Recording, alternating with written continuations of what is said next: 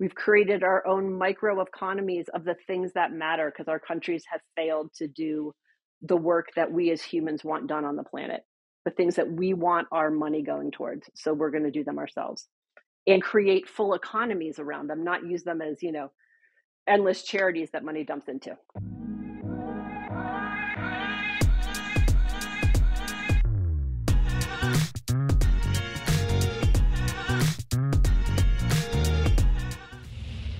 Welcome to another episode of Curated. I'm Tyler and I'm here with Sabby. On today's show, we had Cheryl Kellond, CEO of Angel Labs. Angel Labs is a 10 week accelerator for experienced operators launching NFT enabled businesses. Last month, they launched their first cohort. 297 companies applied, out of which only 16 were selected. In this episode, we talk about the criteria, the companies, what they're building, the learning of going through the 297 applications, and all the cool stuff happening in the space. I hope you guys really enjoyed the episode. When you were evaluating these companies, and um, there's probably so much here. Oh man, I can't even imagine going 187 applicants. Uh, yes, probably. But I would love to know how you thought about that. How did you guys yep. approach that? Um, yeah, so so we had 297 applications um, over two weeks, and understand, I thought we were going to get 70 and you know meta angels promised oh if you have an angel or you are borrowing a meta angel you'll definitely get a first round interview. So again i thought oh maybe we'll have to do 30 of these or 40 um, so what i was really thinking during that two weeks is oh my gosh this is the worst job in the world. I love founders and love talking to founders but i mean we're talking you know 10 minute calls back to back to back for days straight. I think we did 40, 60 hours of company interviews. I was exhausted and annihilated. Um, but the framework we went in looking with them all is um, sort of the first pass of do you have to use an NFT to do this?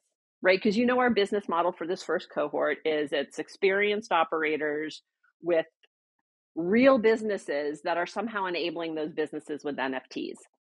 Um, and so that first pass was do you really need to use an NFT for this? Um, the second pass was is there a real business underneath this? And, you know, I'm going to differentiate a business from an NFT project. And NFT projects are amazing. They're a showcase for artists, they're raising money from things. But I'm a traditional startup person. Um, and I have a vision for this space, right? And I have a chance to put a little put a little mark on the space with that vision. So I was definitely looking for stuff that had a had a business underneath them. And then the third criteria we looked at, I mean, obviously, is the founders. We wanted, I would say, half of our founders are repeat founders, um, but they are all super knowledgeable about their area, super passionate about their business. I, I evaluated them the same way you would evaluate founders on Y Combinator or Techstars you know does this founder have an earned secret? And is there something about this business that really is their mission and they're going to go to the mat for it long term? So that was you know that was our framework. Um, i would say within that you know is this a real business? We looked a little bit more holistically. It's not just do they have an nft but how are they using that asset of the nft how are they using other things that are part of web3 like democratization of ownership you know um, community community involvement and control. Just the dynamic data nature of an nft so we looked deeper into some of those web3 components there because then we thought we'd get unique solutions and unique businesses. And and while you were looking there how many of them like if you were to make a guess were like just nft for the sake of an nft there were a lot. Um, so here's i'm going to be really honest with this. There, there were a lot yeah. I saw five coral reef projects. We saw four or five tarot card projects. Um, a lot of a lot of artists, a lot of folks wanting to sell their kids' art, um, and I had a worry going into that. I mean, there were companies we talked to that we knew you, you guys aren't going to make. We knew right out of 297, we knew they weren't going to make the cut. Um, and I had a little bit of discomfort from that at the start. I'm like, are we giving them false hope? Um, the most amazing and surprising thing to me that came out of it that I didn't expect, and like this was just so wonderful, is that we got so many positive comments afterwards about the process. And what I wasn't really appreciating was that 15 minute interview was a chance for the founder to think through their business better and explain it clearly of what they were trying to do and who they were trying to do it for. And I think the sentiment we got back from the market was, yeah, I didn't make the cut, but I'm stronger for it. Yep. I'm going to, I'm clearer on what I'm doing with this business.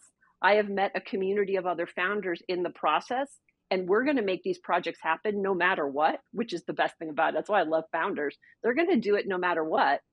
Um, and that piece I didn't expect, and I loved it. But, but Um, makes, I hated saying no to so many. It was terrible. Yeah, but it makes sense though, right? It's, it's with YC as well. Like, uh, they, they always say, like, you know, with filling out the application, you learn that that's the whole point of their application is to filter out, but also you learn as a founder You learn. that you haven't really asked yourself, right? Like, and, Yep. and it makes you ask these deep questions, which is actually makes sense. I, I can totally see how that happened. Yeah, Yeah, no, it did. I think it made them ask deeper questions. I think there's going to be a whole, I I think there's going to be whatever, you know, 297 minus 16, right? 100, 280 businesses and 280 projects that are launched that are stronger Yeah, and, and, and because of the process. also like it's like you you know this is the first cohort, right? And and these people are so early in the sense that if they are builders, by the time you know the space evolves, and if they keep on persistent and keep on learning, getting better, they would have so much advantage over any new founder coming in because you're just learning how you know the building for Web Yep. three. Oh, absolutely. Is a win for every single one of them. I mean, think of how brave you have to be to go through that application and do that interview. Like, and we had, we kept, we kept pretty US centric hours on those interviews, right? I mean, we needed to sleep and feed our families and stuff, even though we were talking to companies all day. So we had founders on the phone at, you know, 2 a.m. their time, at four in the morning their time. So just, I mean, what they came to the mat with, like every day was like exhausting, but so exhilarating. Um, and there's some amazing founders in there, and I expect to see a lot of them back if you know we go into the second rev of this, and they're going to come back with with stronger businesses for sure. Makes sense. Um, what what were some of the obvious things? I mean, the way I look at it, this was like user testing on your behalf, right? In your part, right? You're basically basically talking to. If you think about it, it's like you are, you know, Angel Labs is a startup in a sense, right? And and you're like basically talking to your users, which are your cohort, which are your uh, companies for your cohort. Yep. And, and you're doing user testing because you're trying to understand where the market is at, like how are these founders thinking. What were some of the obvious things that you saw will happen in the future based on data or looking or, or chatting with people? I mean, Uh, it's a really good question. I don't know if we saw there were certain business models we were hoping to get come in. Um, I mean, anyone that looks at my Twitter feed knows, you know, I wear I wear my heart on my my feed, right? You know the kind of businesses I'm looking for. I was really hoping we had an IP NFT business in there. I really like tokenization of timeshare, and we had a few that were close on that front. Um, there are business models I'd want to see. Some that we saw that wasn't quite the right team at the right stage, or ones that were we're going to cultivate for you know potentially future cohorts. Um, I don't know if we so much saw the future.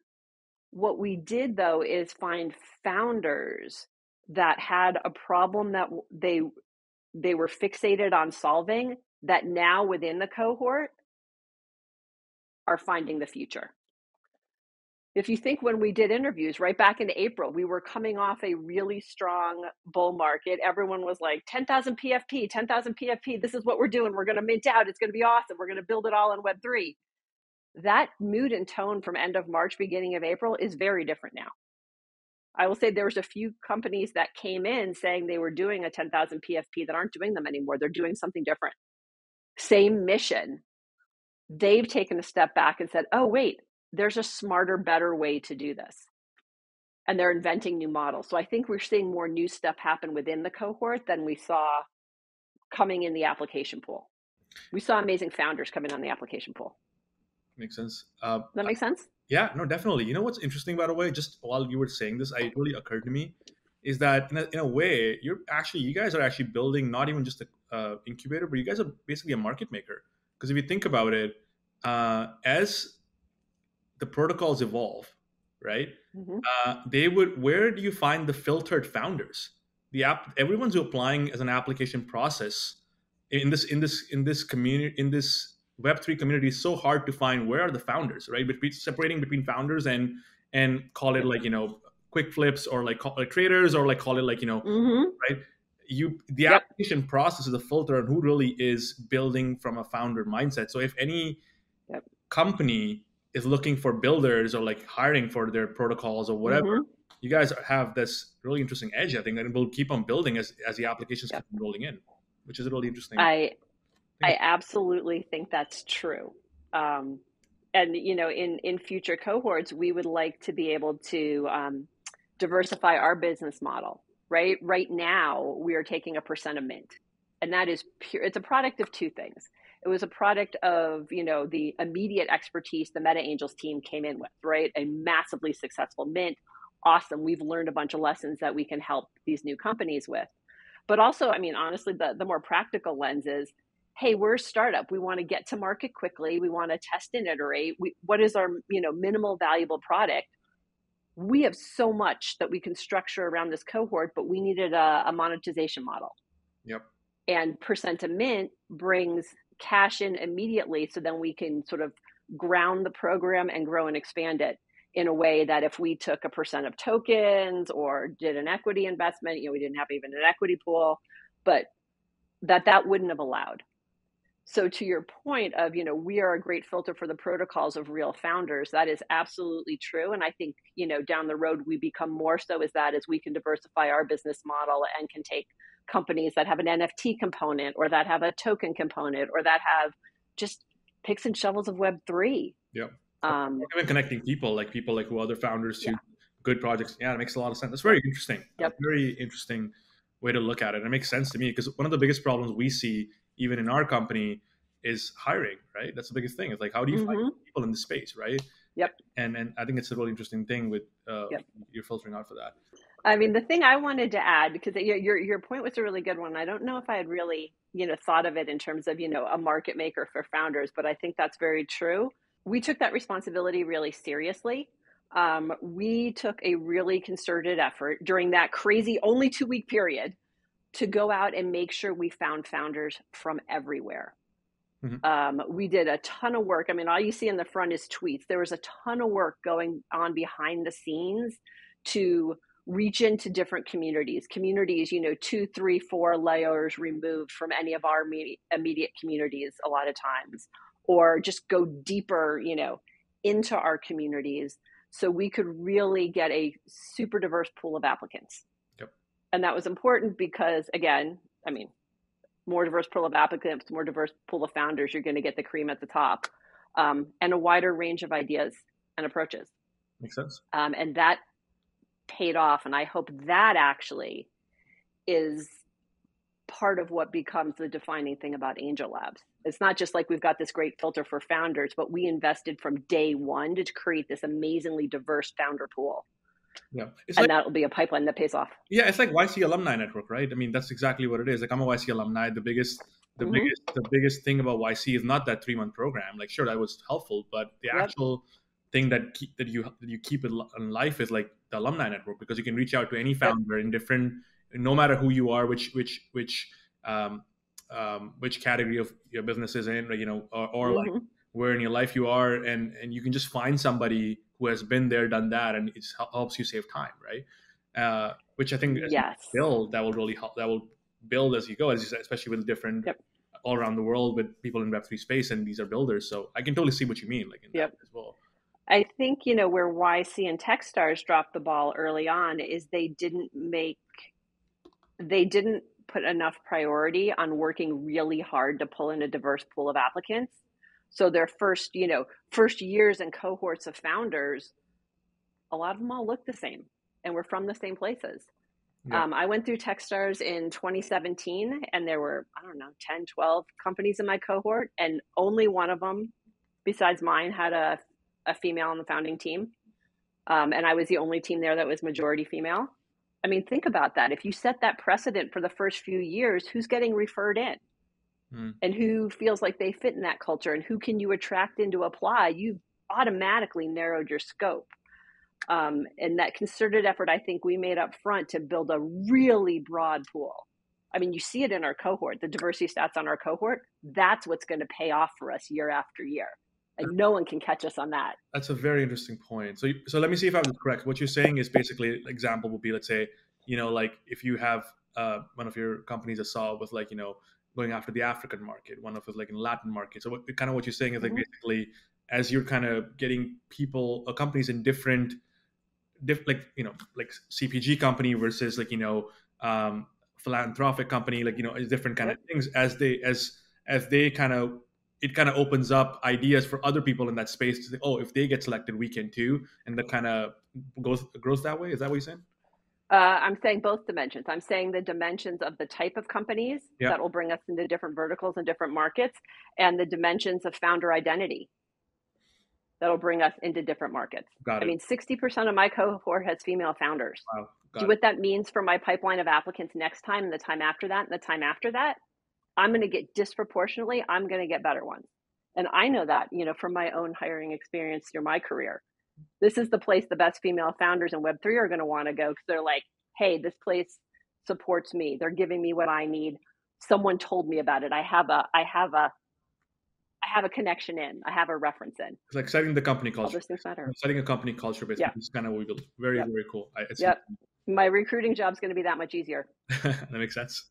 One uh, question that I had before we like dive into the company. So after that 10 minute um, initial video uh, phone call, yep. what, what does the application process look like?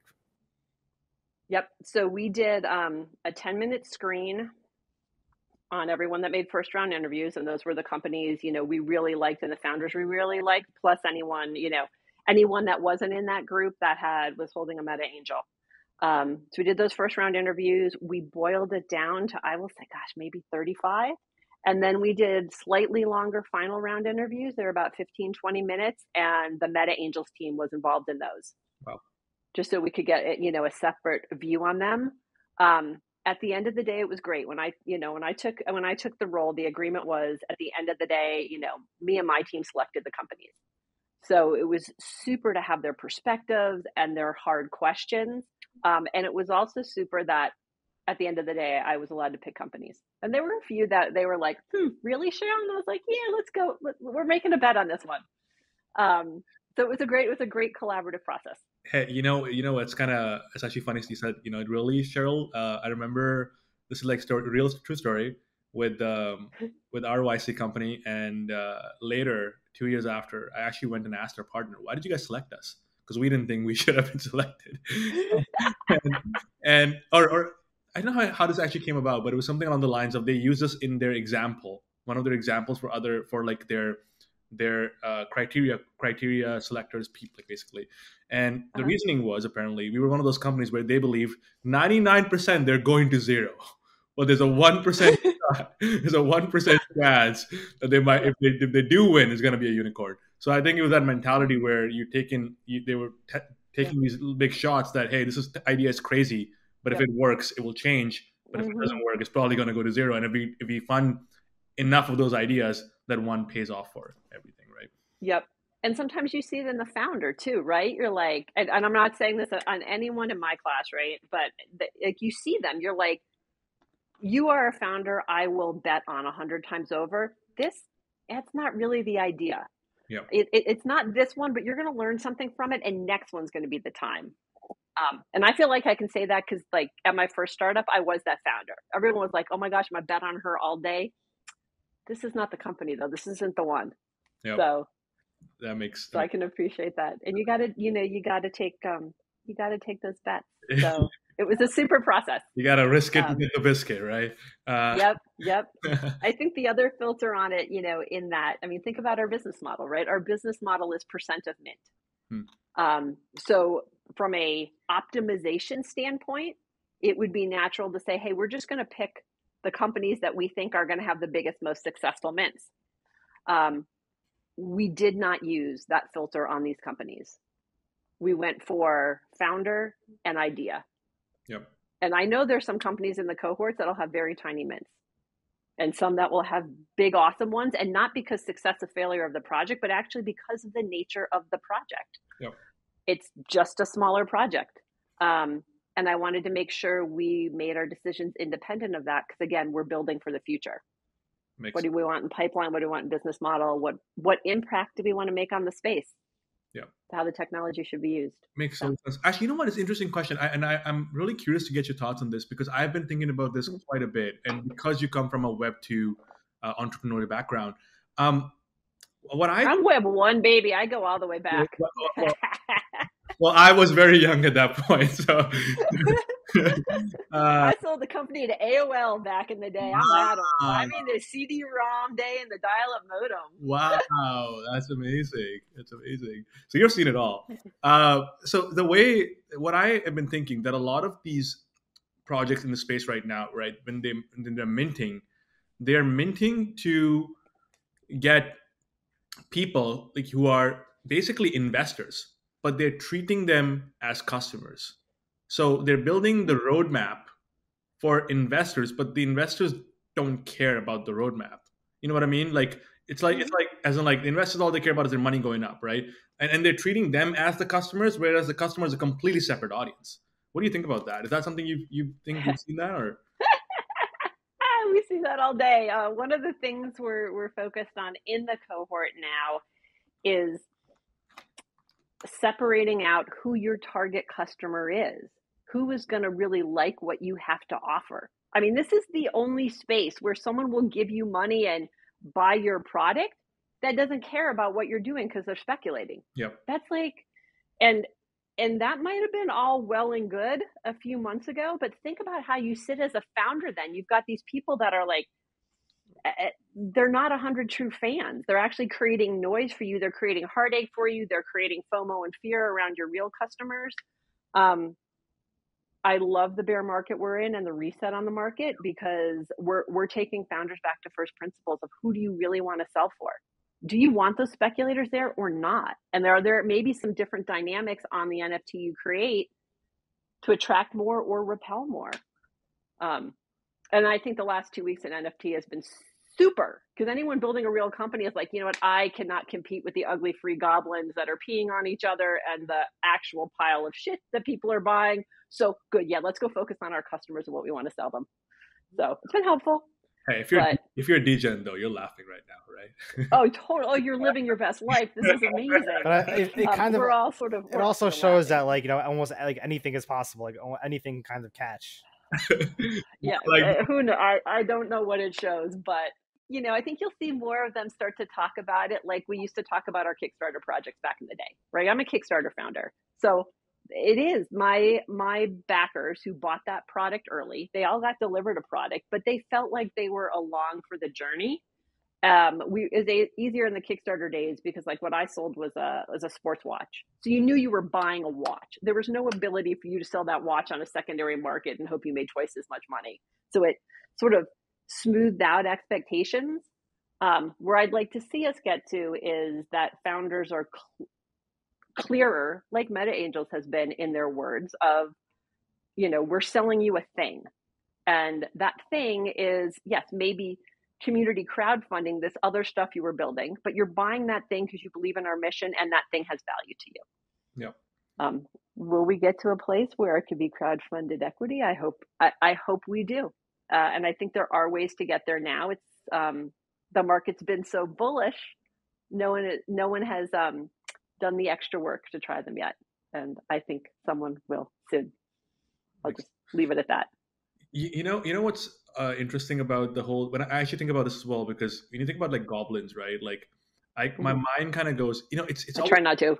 it feels it feels great when you are when you when you got in, right? It's like you're like yes, this is amazing. But if you didn't get in, then you watch it and you're like like this is this is so bad. This is why is this happening? But the way I look at it is, I think as long as the intention is, hey, there is no utility here, right? So people know what they're getting into. Mhm. It's just like yeah, it's like just like hey, it's I'm gambling. You know, it's just this is like yeah, this is like fuck you money and and you know one of if i same thing Mhm. I always we see think take, if i take 10 of these bets Yeah. one of them will and it will pay off right Yeah. and that's fine if you have made enough money and you can play with it it's obviously it's Mhm. obviously hard for somebody getting in or then they see that happening so if you if you're not doing your homework and if you're one of those persons who's just like trying to get rich quick you're probably gonna get eaten up and you're gonna be the last person sitting in like you know standing on in a game of musical chairs but uh Yep. yeah but it's, it's kind of how i look at it so but i think it's i also think with Tyler, it's an interesting point though that it does say anything is possible in this. It really does. I love that. and it's each our job to know ourselves, to know where we want to play and where not, right? Like, yeah, the ultimate measure of adulthood. Am I the person that should buy the free poop or not? Yeah. Hmm. Hey, but like you know, I I think personally, I've I've been to Vegas three times and I haven't, I've legit haven't put a dollar in a in a gambling machine, and, and like in a sorry in a slot machine or like any kind of gambling, and and I saw myself gambling hard in NFT last one year. But then I was like, then I got a little smarter, and I'm like, I'm gonna take 10% of my NFT winnings, and this is gonna be my fuck you gambling. You know, if I lose it, I don't care. It's it's uh, you know, it's from profits. But now it's good because now it's like okay, now I'm like now I've like kind of like I, am gambling, but from the right perspective. So it is not as bad as it as it would have been if I'm like I'm trying to get rich quick. So I don't know. That's how I look at it. But yep. yep. My opinion. But having said that, I think that's I think that's a totally fair market. It's um it's a tough time to be a founder in the space though because they're they're moving between those two worlds and no one's done a great job of separating them. I also think it's um, scary being a founder, right? Like I I've thought about this quite a bit where when you're building a legit company, mm-hmm. you have to offer value to your to your your people, right? And and mm-hmm. it's so hard because right now we, we because we're still figuring it out, so we don't know what that how that what that value even looks right now, right? And so it's a little mm-hmm. like in my opinion, it's a little scary being a founder because you're if what if your identity is on the line? What if you're not able to find that value and people are not looking at you the same way they would look in a in a web 2 world because these are not like these are not like you know uh, uh, investors who are like your normal investors. These are like everyday people. Right. it's a whole different mm-hmm. in my opinion. What do you think about that actually? Right. No it's it's it's like i call it the double black diamond space of startups. It is all the super hard stuff of building a startup plus you're like you're trying to figure out how to write the playbook on technology with completely new capabilities and you're navigating this space where there's not a clear separation between customers, investors, and speculators, right? You've got three things in the mix. Um, mm. You know, even in the Web 2 world, you got great, you have customers and investors. They're usually separate. If they merge, it's because you've community funded somehow. So they're your super fans, but they know their lanes right? There's some clear separation there. That's, um, that's a beautiful. Yeah, it's really hard. It's yeah. hard to navigate. That's a beautiful way to put it. I, I that's really nicely said. Yeah. Um, Aw, thanks. I, do you want to take over for the companies?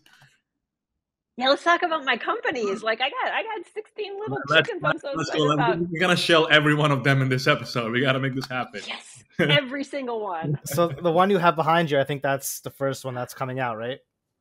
Yes, I've actually got two behind me, but the, the first one coming out is Dumpster Fire NFT. Uh, it's Kolodny's company. Um, that one, I'm going to be, and he will not have a problem with me saying this. They were the ones, they were the last ones we accepted in. This was the one that, like, the Angel Labs team and the Meta Angels team were, were on different sides of this fence initially. Um, is- he's an amazing founder. Like, he's a real life artist and sort of a big deal. He's opened nightclubs, he's opened restaurants. I mean, he knows the test and learn, he knows failure's the best lesson. Um, and the project's awesome. So it's it's a social game. It's designed for, you know, I mean he'll he'll do the spiel better better than anyone else, but it's for it's for traders. It's a total Degen social game. What's the crap in your wallet? The total dumpster fire projects you bought into that went to zero and can we build a social game around it to sort of make fun of our failures but where you can win real ETH um, and it's got the game dynamics are super smart. The game changes every few weeks. Um, he's got the game dynamics set up that you know whales will win but also regular people. Um, and they're cute little i mean completely metaverse ready nfts CC0, so totally memeified. I mean, it's an amazing project, and it it looks like it looks it looks like a Degen Trader play on the surface, but the the humanity behind it of like we all make mistakes, let's have fun, maybe like make a little money cleaning up our mistakes. And yeah, I think they're they're going out to mint on um, the 16th. Probably in two weeks. two weeks. Yeah, two weeks. They're the first ones out the door to mint. Um, and these guys are so. I mean, this is the you know this is the solidly web3 right you are selling to people that have been in the space you know Nice. and have junk sitting around in their hidden folder. I'm gonna It's go. super fun. I'm gonna go chat about my crypto poops from last year that I, Yep. I got Yep. to thanks to Kissmetrics, who I believe was a I am sure there'll be a whole month of, of what poops did you buy, and you can win ETH. I mean, like he's giving a huge portion of mint proceeds and secondaries go back to the prize pool. Very cool. So if you know you can make a little money back or revive some projects that are sort of hanging out on the floor that don't deserve to be there, it's an amazing thing. very cool. And they're cute. Who has cute dumpsters? Love it. Uh, so that's that's the that's the game. And what about uh, the other one, Misfit Misfit Robots? Uh, robots, sorry. Robots, yeah, you guys are good. You know my companies. Yeah, so the first one was Dumpster Fire NFT, which is a, probably just the perfect name for anything right now. Um, and then Misfit Robots, they're, those two companies are actually, in my mind, sort of correlated because there's a strong mental health component to both of them. Um, Misfit Robots, um, it started out like, you know, we all have our, you know, our weaknesses and it's really grown. They've become like the outsourced mental health as a service providers for on Discord. Um, so that that they know what their mission is. It's you know sort of human support, peer support and counseling, therapist counseling. Um, we were actually first exposed to them because there was an incident on the Meta Angels Discord, and someone sort of gave a little cry for help in one of the channels, and the Meta Angels moderator knew about Misfit Robots, called them in.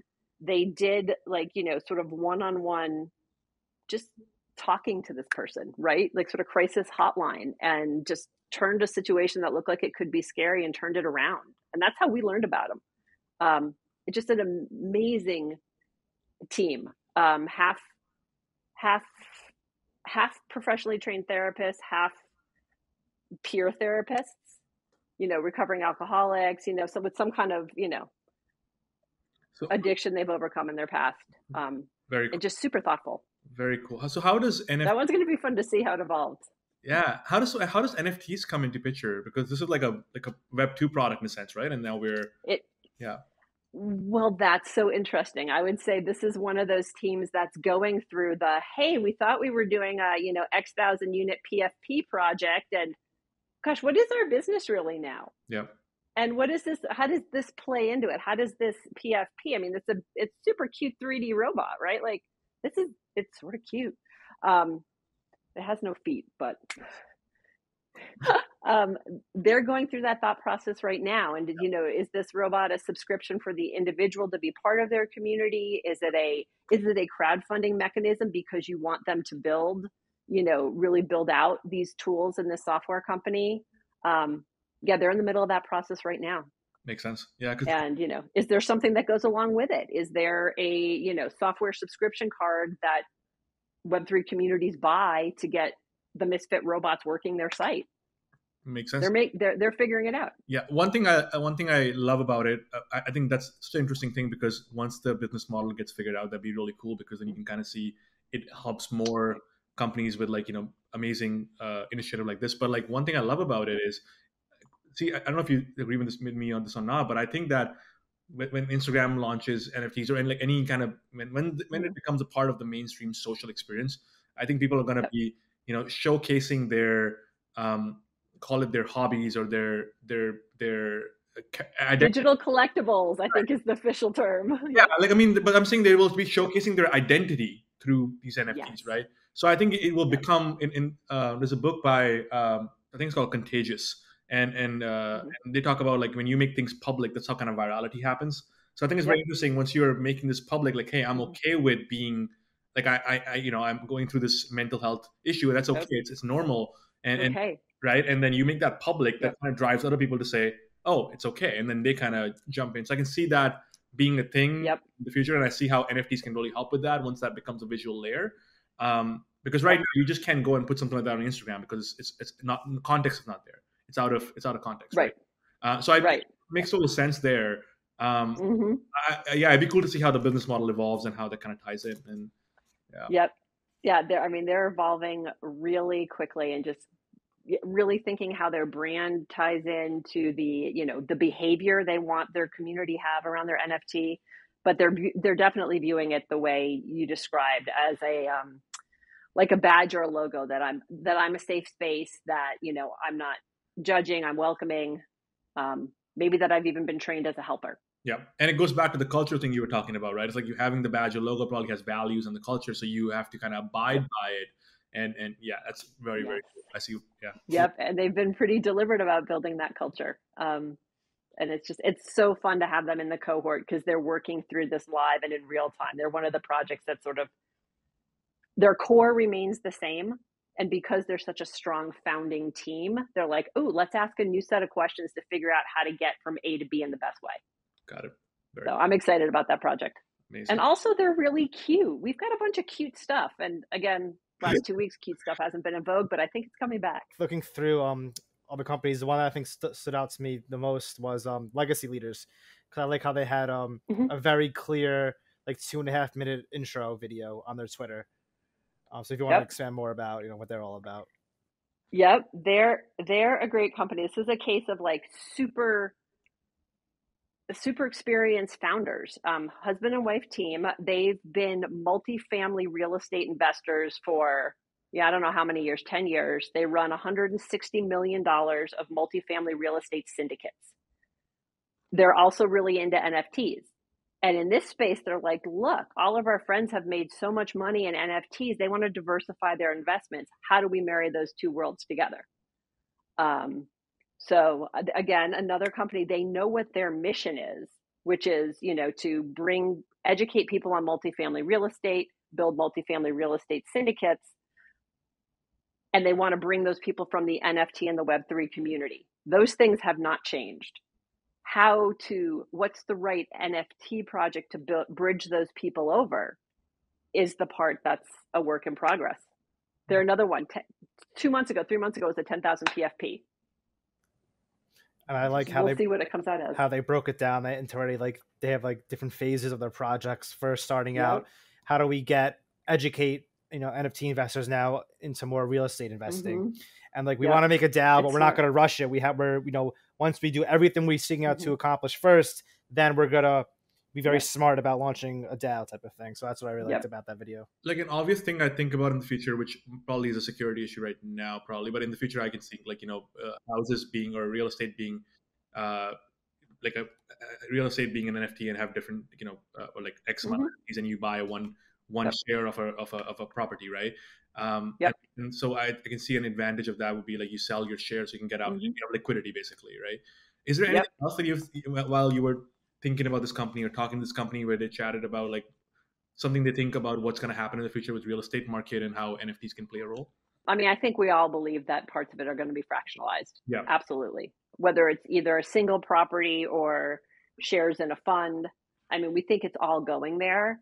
The the real the benefit of working with a team as experienced as they are, as Pili and Jason are, is they know all this already, right? They're sitting on 160 million dollars of syndicates already. They know the laws. They know how to structure this stuff.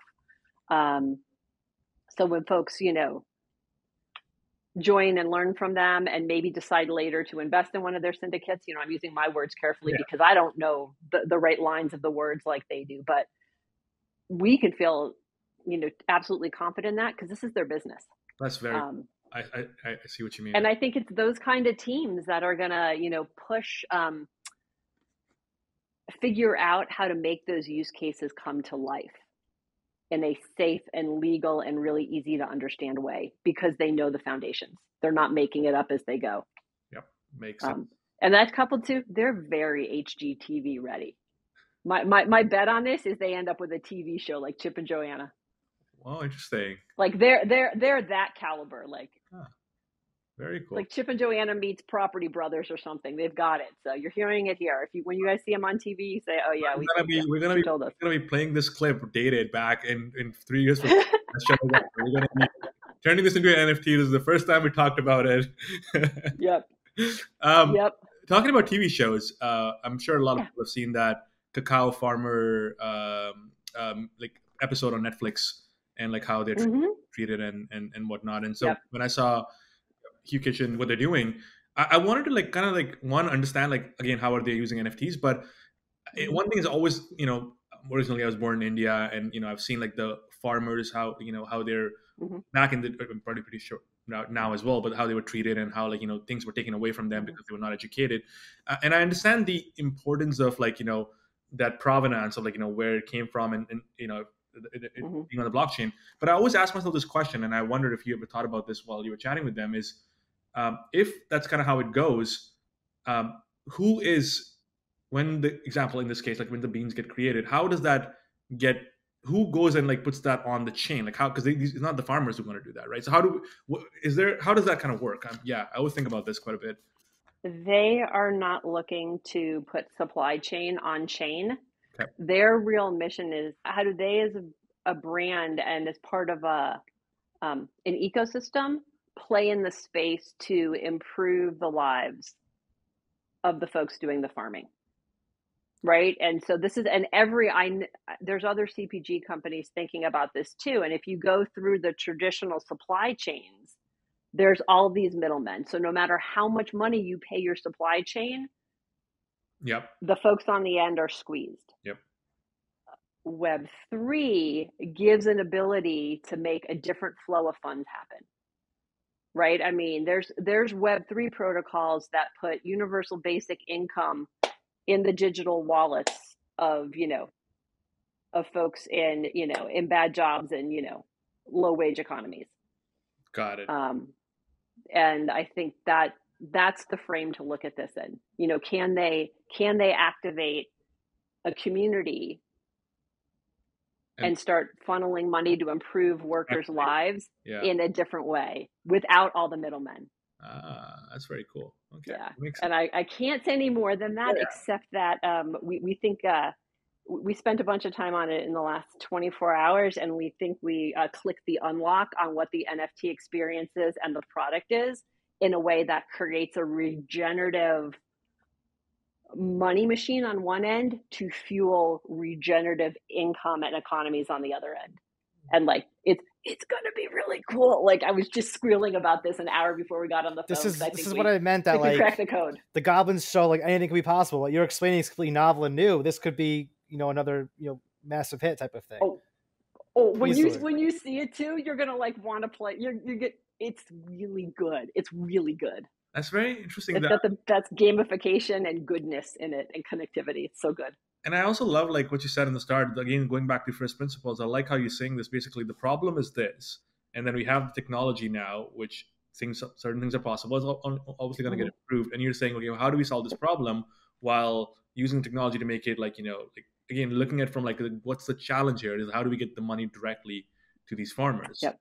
Uh, that's very very cool way to approach it. I, I love this. Yeah, that's very awesome. It's I think it's even more important for a company like that because I mean they're a national, they're an international brand, right? This is not a startup. This is, you know, they're a division of Mondelez.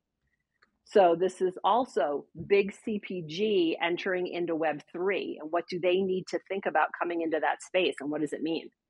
And you know, their take has been and this is the reason they're part of Angel Labs is we need to come in it from a really organic and native space. We can't think like a bunch of big brands or Web two people just coming in and trying to, you know, swipe into the zeitgeist. It's we need to build from first principles in a way that also supports their brand. Yeah, that's one of the conversation, by the way, I had with uh, we had with Allison, where one thing that I I we kind of we were chatting about was, you know, where are these CPG brands like when they're coming into space? Where are they learning from? And that's again kind of goes back to like from uh, talking about another advantage of like you know Angel Labs, where once you as you start having these conversations, you you're basically it's like you're getting all this data at one place, and now anybody who wants to come in the space who's a who wants to do it the right way and wants to learn, so again becomes a place where they can Yep. get their education, which I think is really interesting. It is. It's actually, you know, we had again, you know, we have two big we have two big CPG brands in the cohort. Um, and we talked to we talked to a third that's not in. Um, and the question we asked them is, why would you do Angel Labs? Right, y'all have money. You can go hire some fancy agency to bring you into Web three, and the answers were the same. It's we want to understand how to unlock the amazing things at the ethos of the technology, and we want to do it in a really native way. And the way to do it is act like a startup and be in it. Just really be deeply in it. That makes sense. which which I loved. I was super excited about that answer because I have to say when they first came, I was like, yeah, why are you talking to us? You can't go to a fancy agency. What is it? And especially on Hu now, as I've as as we've evolved it together, I was like, yeah, there is no way in the world they would have gotten this out of an agency. You needed to come from that organic You- first principles looking forward place. See value in Pepsi's amazing NFT drop? Come on, Cheryl. oh my gosh. Huge chocolate. Oh my gosh, it's gonna it's gonna oh it's so good. It's so good. I guess we could. This is a good uh, segue into Chroma Signet, the other CPG. Yeah, well, actually, if since we're talking about CPG in this way, and we talked about Hu, let's talk about Sheba Hope Grows because I think those projects are parallel. Okay. Um, so Hope Grows again, amazing. Did you know that like Mars brand spent 15 years developing technology that regrows coral reefs? Who knew they can regrow a completely dead coral reef in 18 months? Oh my gosh! Like, I did not know. Um, and the way they build and install these they're they're built with materials that you can find locally and they can be rebuilt by local communities so they're regrowing a reef in indonesia all the manufacturing for the reef growing stars is done locally all the installation is done by the local community they're paid for it and it's like regenerating their economy because they've they've got these jobs and then tourism comes back and education comes back and like this is what Mars has been investing money in for 15 years. Who knew? The- now they're adding a Web three element, so the so real people. Talking about the Mars the candy bar, but uh, the brand the brand that this is under is Sheba cat food, Oh, interesting. and their mission to protect and preserve the oceans because cats like fish. Right. So that's I mean that's that's the tie, right? Yeah. We need healthy oceans because we need fish because cats like fish, and it's their premium cat food brand. Got it. Um, this was the last thing we expected to see apply, right? Right. And the, the team actually, the team that works at Sheba, we had recognized them from around sort of the Web3 Twitter space. They're a bunch of Web3 Twitter NFT people like us that promoted this through a big corporation and said, hey, this is the right place for us to jump into Web3. Let's get community support around rebuilding the coral reefs. And I told you we saw five coral reef projects we said no to. Yeah. So even in the NFT com- community, there's a lot of passion for coral reefs. Very yeah. That's that. I would have So, not guessed that. yeah. That's uh, like how do you? It's amazing, right? Yeah, it's amazing. Yeah, It's amazing. yeah. It's amazing. We're like, I was like, I stopped him during the interview. I was like, you can regrow coral reefs. They're like, yep, invented that technology. Here's our scientist. Here's our research team. Like, who knew? And so But now the community can help fund and expand it. got it. Very cool. So would that be like more like a philanthropic? I would view it the same way I view Hu. They're doing something really cool on the N- NFT side that creates this regenerative source of capital, and then they're passing it through in a very Web3 way, decentralized finance kind of way to create a regenerative economic impact on the ground in the communities that they that they grow their cacao in. Got it. Sheba's doing the same thing. Um, you know, I think the closest way to ex- describe their NFT is they're selling a digital aquarium.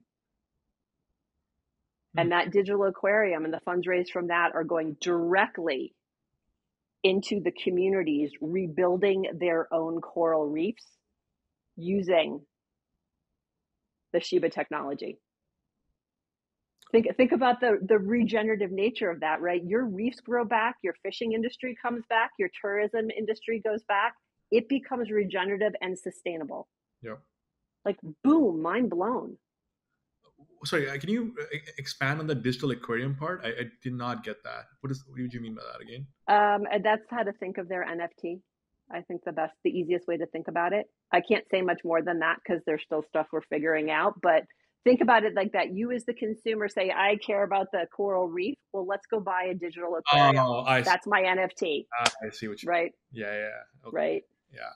Because we love the ocean and we love these things, and just think of the cool things you can do with NFT and the concept of digital aquarium or regenerative fish and coral.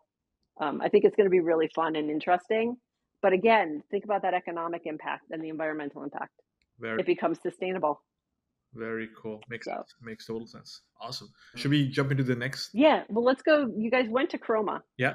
Um, these guys are great. This is this is the one company in the cohort, eh, maybe two, one of two companies in the cohort I would really call picks and shovels. They're building infrastructure for CPG. Um, they can they can QR code an individual NFT on every physical package. Okay.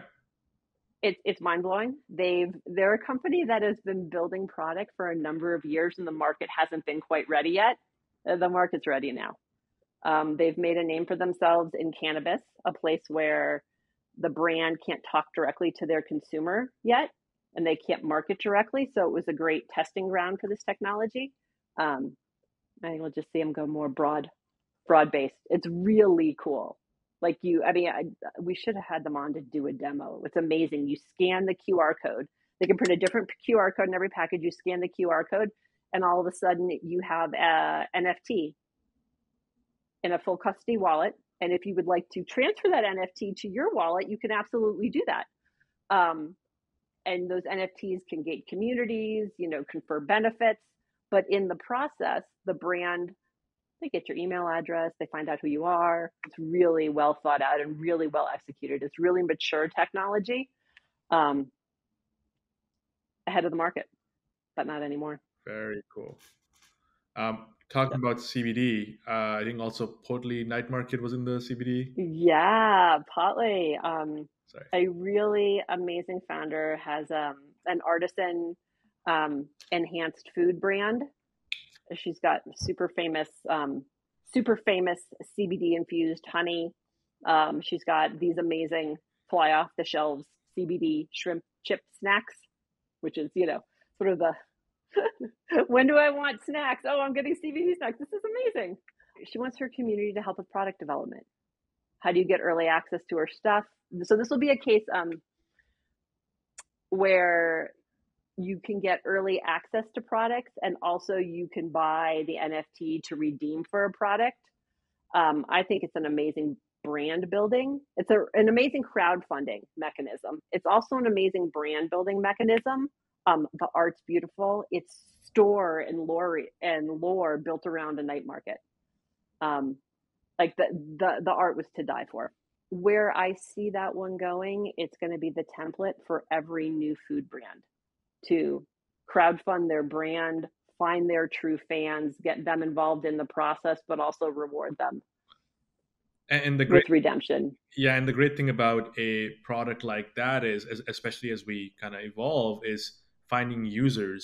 It's it's it's, like- it's not not like you know you know what I mean it's, it's like you know who Yep. are. They eat so they eat the CBD. Yep. They're into CBD, right? So like, Yep. Yep. that probably is the market evolves, it shouldn't be that hard in the sense. Yep. Yeah. Yep. And there's products, I mean, those products you can't advertise on regular channels because they're still regulated at the federal level. So this allows her to go directly to customers and just create a really immersive experience all around. That's a that's a great point. Um, Yeah. yeah. that one, that one is evolving um, quickly, but it's, it's gorgeous. And like you, so sometimes you meet one of those amazing founders and you're like, oh my gosh, she knows her business inside and out. She's got a much bigger vision than meets the eye. And she's like super, super dedicated. Like, I think she becomes a template for the rest of CPG. Love it, love it. Um, there was one that I thought was pretty interesting, although I'm not a gamer, but I thought it was uh, Promise Fair, uh, visual resume. Yes. How does that work? I don't know. I, I actually saw a demo yesterday morning at 7 a.m. because they're in Singapore. And that seems to be the time. It's like 11 for them and it's 7 for me, and it all works out well. Um, they are a gamer guild. Um, they've got ties on the the founder's girlfriend's a pro gamer and they're all gamers and it, the other co-founder was from financial services so it's a play to, it's a it's a play to earn platform. Um, what they want to do with their nft is be the player's you know lifetime portable resume for their in-game accomplishments.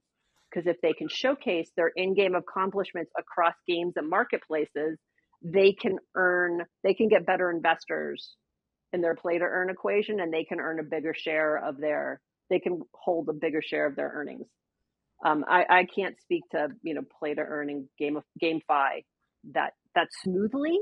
Um, but it's a big vision. Think of it as think of it as like LinkedIn for gamers, right? All your gamer accolades is in the data, Yep. and then you can swap in and out a different PFP on it, and the PFP will take on some of the characteristics of your online resume.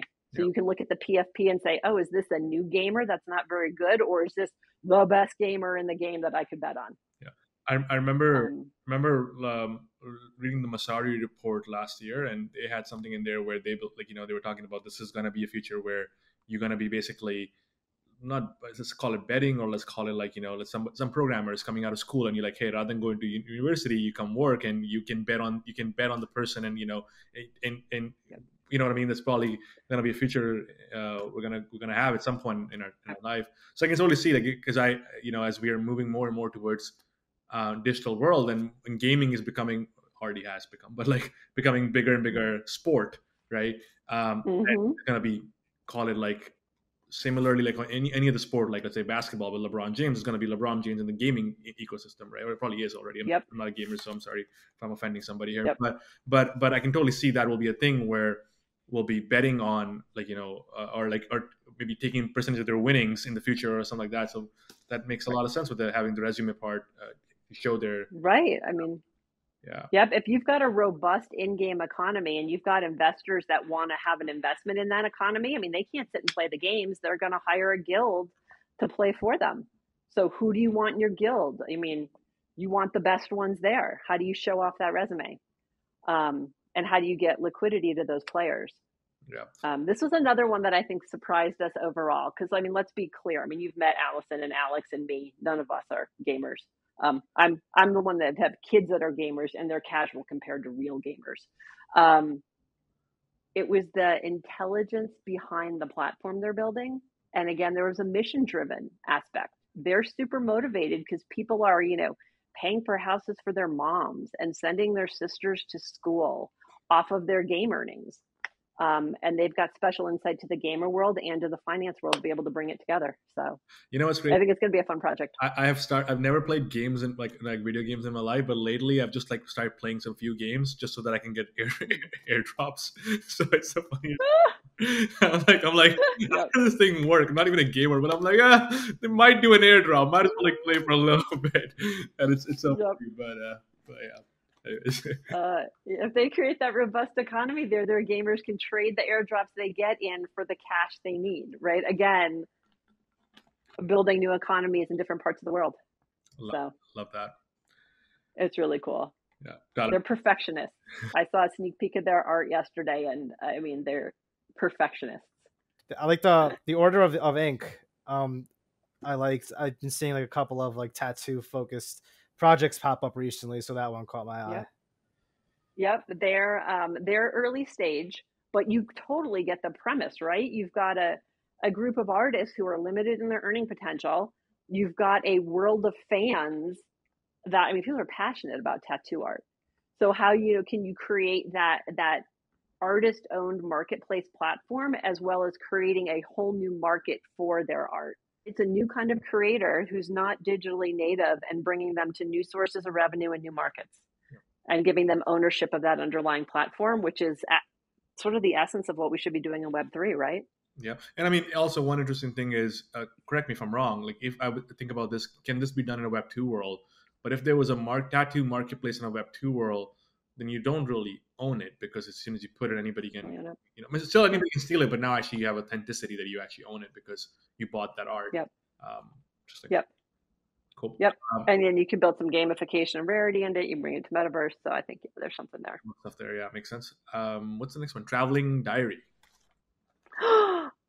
See, every company you say, I'm like, oh, and that one's my favorite, and that one's my favorite. um, this one is one like I'm not a like a, a sappy oxygen network, lifetime network kind of gal, but this one got me choked up every time the founder talked about it. So this founder, feeling isolated during COVID, wanted to tell her story. And she thought maybe other women wanted to do that too. So she started, she found strangers to send a written diary to. Like it's a it's a black and white composition notebook. And it's now there's now 47 of them that have been traveling the globe for the last two years. A woman gets it, she writes her story in it, takes a picture of it, sends it in to sort of, you know, central, sends the diary off to her local country manager who sends it on to the next person. It is a traveling diary, 47 of them.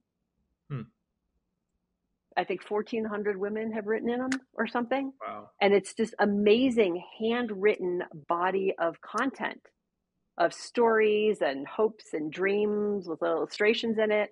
Um, and a founder who deeply believes that creators should get paid for their work and that women deserve to have their stories heard. And that's that's what I'll leave it with for now, but um, it's chilling to hear her talk about it. Hmm. That's It- very it- It's so real.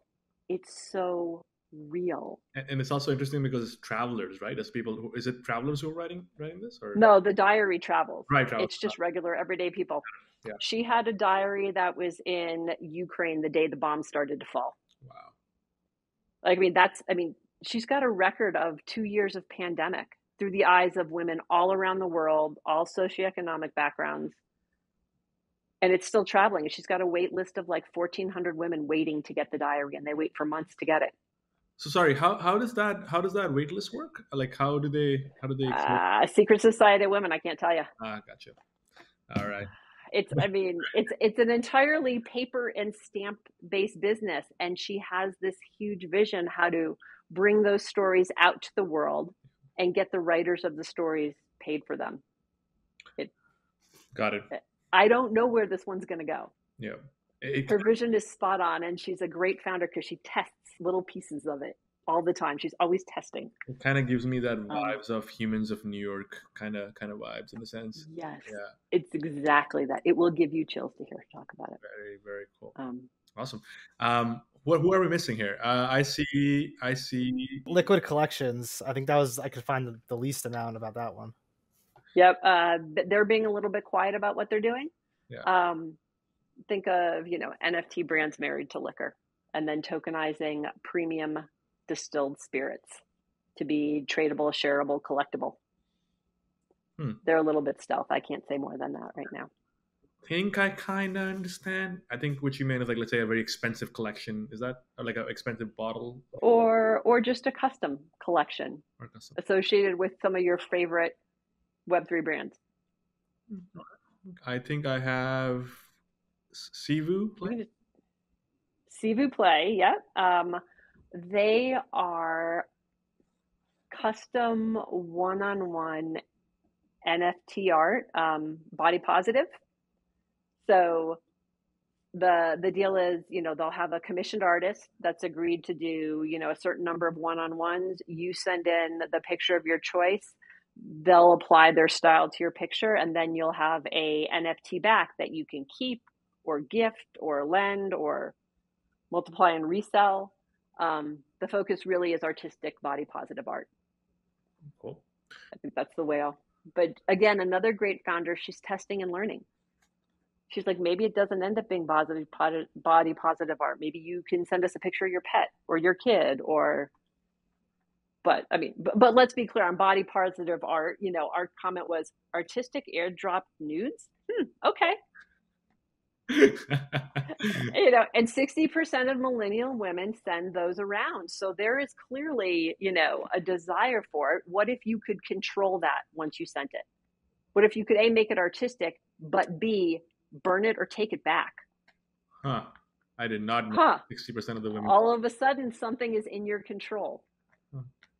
And that's sort of amazing Very cool. you can express yourself and yet be in control Very- um yeah i think there's a, a this is one of those ones i mean because you're you're a yc founder so you'll know like you get into market and you you figure out where the market is you pivot you change Yeah. you grow i i don't know where this one i think there's a really core cool idea in my opinion, it's not about like what where the somebody is at right now. It's like how are they thinking, how are they learning? Because they're gonna evolve, they're gonna trade. They're Right. gonna, yeah, I totally get Yep. that. Um, yeah. Yep.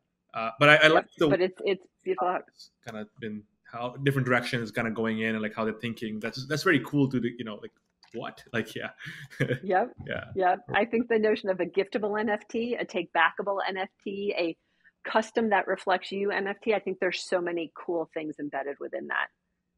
And it's a showcase for artists, very cool. which is really cool too. There's four left. Four? Okay. Islands see, of I see. Cool is next. Yeah, Islands of Cool and Democrat Democradao. Democradao. Yep. Democradao. We've got- Colleton, yep. and We All Grow. We did make it through most of them. You guys are good. Oh, Islands of Cool. Cool, uh, digital carbon sponge. Think about what Stripe is doing with their climate fund, but think of it for the Web3 space. actually, So I actually pulling a don't know what Stripe is doing for their carbon fund. Uh, they're taking a percent of their transaction fee and putting it into a fund that's investing directly in carbon removal. Okay. So none of this buried in the soil, plant a tree. This is, you know, we saw about eight NF trees projects. Um, this was the one taking the money and putting it towards actually scaling carbon removal and carbon removal technologies. Um, it's it's a little bit more of a picks and shovel and infrastructure play. Um, again, a few different ways it could come out to market, a few different ways an NFT plays into that, right? It could end up looking like a, you know, a brandable identity thing, maybe like robots. There's a lot of, I mean, there's a lot of feeling out the edges of the best way to bring this to market. But again, a super great founder who has done all of her homework, super passionate about the space, um, and has done her homework Very on where to put the money through this and how that that ecosystem and the costs work. And she piloted it actually on um, offsetting, doing carbon removal for all your Instagram and your Twitter posts. So you can buy her little token and make sure all your social media posting is carbon negative. Very cool. Um, what's next? Democradao. So, Democradao. I will say this team's a little bit behind the other teams because they had COVID for the first two weeks of the program. Um, seasoned political guys ran the Georgia recount effort from community volunteers on Slack.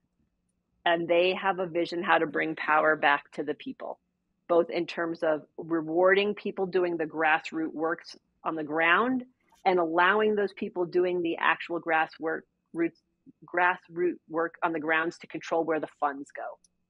So this is a full a full DAO.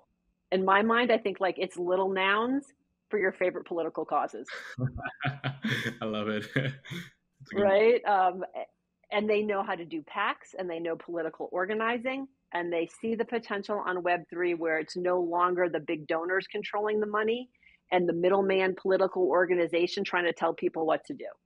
Because what they saw on the ground in Georgia for that recount was totally grassroots and it was amazing.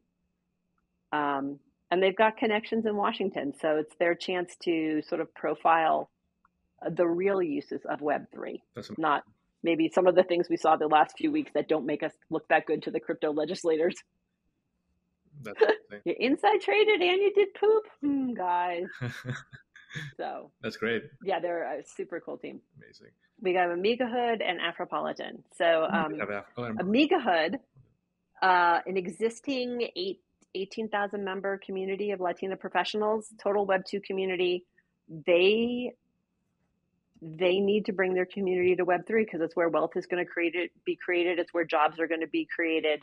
Um, I think the best way to sum this one up is like they're going to run uh, maybe a little bit like BFF. How do we onboard new women to Web3? How do we connect that to them, you know, learning more about Web3? How do we introduce our community to that? Um, so that one, that one's a little bit more, I would say of anything here, that's maybe the most straightforward one Yep. here. They've just got, they've got an amazing, an amazing community, an amazingly connected community. And this is their chance to bring them over in mass because none of these other mass market efforts have targeted Latina professionals and their families and their needs and how they learn and their ability, you know, their how they trust, you know, trust each other. You trust your community. And and how does this usually work? So like, would they go and drop example here an NFT to get them in the community, or like uh, first like as you said they were not even on Discord, right? Or so how would that work? And then also, Right. how would they? How would the if um, are they paying or how would the operating cost work? Like how does that kind of model Mhm. works?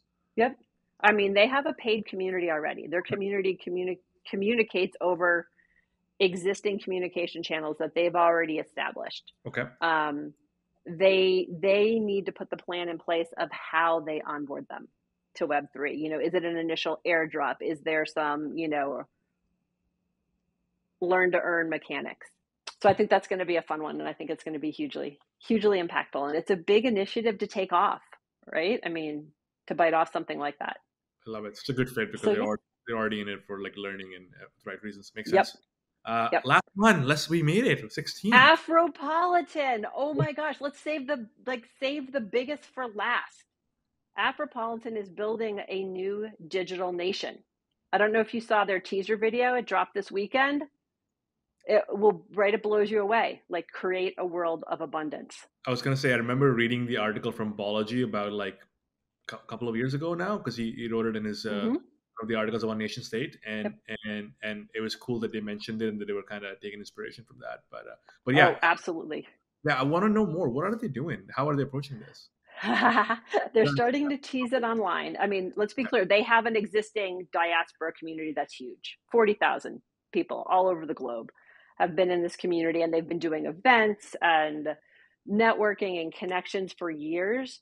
Um, they have a big vi- vision to build a digital nation, and they're building it on mythology and lore and utility. Um, you know, I, I- sort of know what's going into their NFT drop, which is a mix of yes, crowdfunding what they're doing, but also your entryway to your digital passport. There will also be some utility on it. They're, you know, working on a, a financial app and wallet because what do you do when you're a diaspora community? You send money home all the time. Um, and in this space, so interesting, right? But the diaspora community sending money home, they're less Web3 native than their families back at home. Because Africa works off of, I mean, Nigeria is one of the top, in the top five crypto adopting com- countries out there because they don't have a functional banking system. They don't have a unified continent based currency. So they rely on, I mean, crypto's been great for them. They can transact in stablecoin, they can track, you know, transact on volatile crypto. Um, there's, you know, whole whole protocols building lightweight mobile wallets for Africa. So they want to connect those two worlds. Very But think about it like it's like your, your your grandma and your auntie want you to do crypto because you're sending money through the bank that they can't get the the money out of the bank and the bank fees are really high. Like flips the whole flips the whole you know way of thinking on its head. I do Um, remember they're building a digital nation. I do remember Nigeria being one of the countries where they I don't know which app they used, but they they were doing payments, mobile payments. That's what they were Yep. very uh, they were Yep. most of the country used that. I remember watching that Yep. or reading about that. There's a So lot now- of Valora in that part of the world, like off of the Celo chain. Oh, it's lightweight. Yeah. so Very it's going to be, I mean, they're just, I mean, they're, you know, uh, Chika, the founder, she's a 500 Startups founder from back in the day. Um, her partner, Eche, has, you know, run this community and organized, you know, meetups and events and, you know, galas across the world for the community. So they are, I mean, and they are a robust team. Every, they've got a fully staffed out team and they are moving quickly. very Um, it's really awesome. It is the boldest, biggest vision we saw, and we saw some big visions. And they're like, "Nope, we're building a whole digital nation," and I have no doubt they will do it because it starts to make sense, right? Like it doesn't matter where you are; all of a sudden you're connected with people, and you're directing. You know, you've got a set of utility, and you've got you're directing your money towards the causes that matter to you and the things you want to build in this new world. It like it just makes so much sense. this might be a little naive question, but what does the goods and services like in a case of a digital nation? What does Mm-hmm. that kind of look like? you know i think the thing they mentioned when when they applied and we've talked about a little bit with them is it's the the finance and the remittances is the first place Got it. Makes sense to unify their world right like that's Around the world, Yep. it's, a, huge- it's a issue. yeah but it's i mean it's to it's to it's to network it's to fund uh, businesses it's to get physical places it's to build infrastructure both online and for those physical spaces um, it's all of it Very, very cool. I mean, you could think of you could think of Hope Grows that way, right? They're building a digital nation of people that care about coral reefs, and the infrastructure they're building is they're rebuilding back coral reefs. We've created our own micro economies of the things that matter because our countries have failed to do the work that we as humans want done on the planet, the things that we want our money going towards. So we're going to do them ourselves and create full economies around them, not use them as, you know, endless charities that money dumps into. Makes sense. Amazing. Yeah. Cheryl, I want to be super respectful of your time. One last yeah. two small, small questions for you. One is what are your favorite projects projects in the space uh, apart from your your uh, mm-hmm. uh, cohort, and or something that you are bullish on, like an NFT collection or something you hold. Like, what would you say that? And then also people in the space you respect, read, or learn from.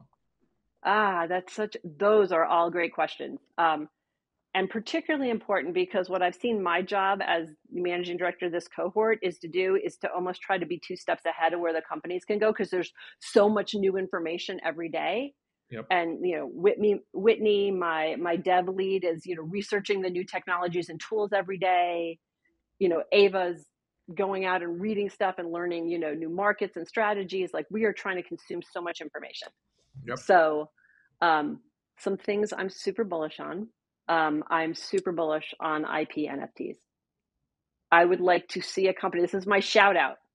I would like to see a company working on endometriosis research that wants to do IP NFTs to fund their research. I will drop everything and help that company. They, they can build on a molecule platform. So bullish about that. The stuff VitaDAO is doing, but for a set of illnesses and conditions that are underfunded historically in the market because of um, gender and racial disparities. That is the thing I am most bullish on. That's going to go through the moon. Um, so I like that. Um, I am totally obsessed this week. I'll be really clear. Obsessed this week with little nouns. I think all you got to do is is jump in for two days, and for me, the synapse is connected on. Oh yeah, these are all mini digital nations. There's there's something fundamentally different happening there that you could feel, feel right away when you're in the community. And I think there's stuff to learn from that. Um, what else? Those are my two. Those are my two big things. I spent some time with um, Amy Jung the other day from uh, MakerDAO, formerly of MakerDAO, talking about her structured framework that she's doing research on and pulling together around the evolution of DAOs. Um, which was just super interesting for me. But I want to see some more people doing, and maybe I'm part of the ones that should do that, but starting to put together these playbooks for learning to date so innovation can happen faster. Um, those are the things I'm most bullish and excited about. Amazing. So. And and la- last question would be, what would you be your advice to a Web two founder? Like, how do they learn about this space if they're getting in? Oh my gosh, get your hand dirty in everything right? Like everything. Like learn you the only way you can get it from a deep ethos perspective is to live in it and play in it. Um, you know, every week I've got my own little homework and a new thing to try out and a new thing to figure out. And without touching it, you don't understand. You don't understand the edges, but you also don't understand the potentiality. Um, and some of it is a really different way of thinking. And once you get enough of that different way of thinking in, then you have that moment of, oh, and I have value in this space because it doesn't mean we throw out everything we knew before. Those same tenant, the same frameworks hold. We just have a whole new set of tools. Um, so that's what I would say. Love this. And bring your people on board, right? Crypto and cocktails. I'm doing it every Wednesday night. If you're, you know, a woman over 48 and you drink whiskey, I'll get on the phone with you and I'll set you up. I love this. Thanks so much, Cheryl, for coming on the show. This was this was beautiful.